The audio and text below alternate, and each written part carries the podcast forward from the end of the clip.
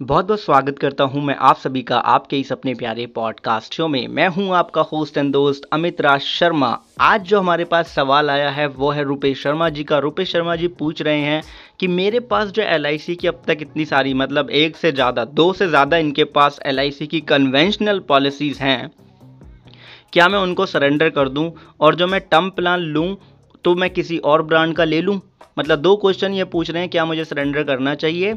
दूसरा, मैं term insurance LIC का ही लूँ या किसी और का लूँ? देखिए, अगर आप 2018 में मेरे से पूछते कि मैं टर्म इंश्योरेंस किसका लूँ तो मैं बोल देता, आप किसी का भी ले लो एचडीएफसी का ले लो एसबीआई का ले लो, और आई का ले लो, और भी ब्रांड्स हैं राइट लेकिन अगर आज मेरे से कोई पूछता है कि आप टर्म इंश्योरेंस किसका लो तो मैं डायरेक्टली बोलूँगा, आप LIC का ले लो, क्योंकि LIC का भी कन्वेंशनल टर्म इंश्योरेंस प्रोडक्ट आ गया। ओके ये तो हो गया टर्म इंश्योरेंस की बात।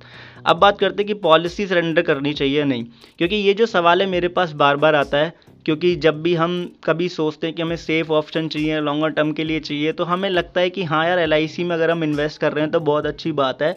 एक ये एक ट्रेडिशनल वे है सेविंग करने का, क्योंकि ये रिस्क फ्री होता है। लेकिन लोगों को ये नहीं पता, अगर रिस्क फ्री ऑप्शन चाहिए तो मार्केट में और भी ऑप्शन अवेलेबल हैं। अगर हमारे पास एक टर्म प्लान होता है, एक अच्छा कवर हमारे पास होता है देन हम पीपीएफ को कंटिन्यू कर सकते हैं। अदर बहुत सारे ऑप्शन है। डिपेंड करता है कि हमारा गोल कैसा है फाइनेंशियल गोल कैसा है। अग्रेसिव है या मॉडरेट है, या हमारे रिस्क जो बेयरिंग कैपेसिटी है, वो बिल्कुल भी नहीं है। अगर रिस्क बेयरिंग कैपेसिटी बिल्कुल भी नहीं है तो एक टर्म इंश्योरेंस लो और अपना पीपीएफ में पैसा आराम से जोड़ते रहो, क्योंकि ज़रूरत पड़ने पर निकाल भी सकते हो लोन भी मिल सकता है।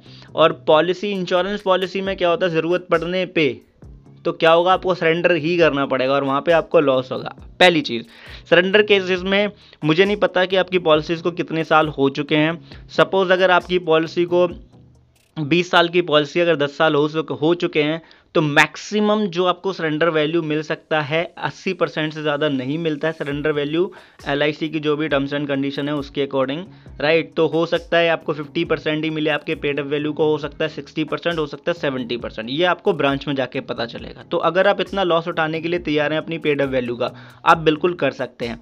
क्योंकि ऑब्वियसली बात है, जब लंबे समय तक पॉलिसी चला रहते हैं तो सरेंडर करने का इतना सेंस नहीं बनता है। रैदर देन ये एक सेंस बन जाता है कि हम किसी अदर एक इन्वेस्टमेंट ऑप्शन में अपना मनी इन्वेस्ट करना शुरू कर दें। जैसे कि आप लिक्विड फंड में भी जा सकते हैं राइट उसमें बने रह सकते हैं। उसमें इतना लॉस नहीं होता, वो थोड़ा मॉडर्नेट टाइप होता है, वहाँ पर रिस्क कम होता है other than direct mutual fund से। तो यही है मेरा सुझाव आपको, अगर आपको पसंद आया तो इस पॉडकास्ट को ज़रूर रेट कीजिएगा।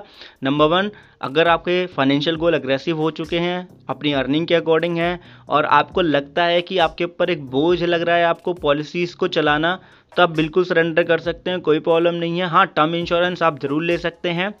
एलआईसी का भी ले सकते हैं। अब तो मेरे हिसाब से एलआईसी का ही ले लीजिए, वो ज़्यादा बेटर रहेगा, क्योंकि एलआईसी का इतनी आसानी से टर्म इंश्योरेंस मिलता भी नहीं है, बहुत एप्लीकेशन रिजेक्ट होती है। तो पहले वहाँ अप्लाई करें, उसके बाद में आप किसी और कंपनी का ले लें। अगर ऐसा पॉसिबल है तो ये मेरा सजेशन है। ओके और इसके अलावा अगर आपको सेफेस्ट ऑप्शन चाहिए, और मार्केट बेस भी चाहिए तो लिक्विड फंड में आप जा सकते हैं। इसके अलावा अगर आप सोचते हैं कि रिस्क नहीं लेना है तो पीपीएफ एक बहुत अच्छा ऑप्शन है। Thank you for your question mister Rupesh Sharma और मैं बहुत बहुत धन्यवाद देता हूँ कि आपने पूरा पॉडकास्ट यहाँ तक सुना। इसको अभी रेट कीजिएगा। अगर आपको थोड़ा सा भी यहाँ पे सोल्यूशन लगा है कि हाँ मैंने आपको सही एडवाइस दी है तो प्लीज़ इस पॉडकास्ट को रेट कीजिएगा और सबको बताइएगा कि सब यहाँ पर अपने सवाल हमें भेज सकते हैं। लिंक डिस्क्रिप्शन में मिलेगा आपको इंस्टाग्राम एंड फेसबुक पेज का, जहाँ पर आप अपने क्वेश्चन हमें भेज सकते हैं। तो thank you for listening and I really grateful for your time Good luck.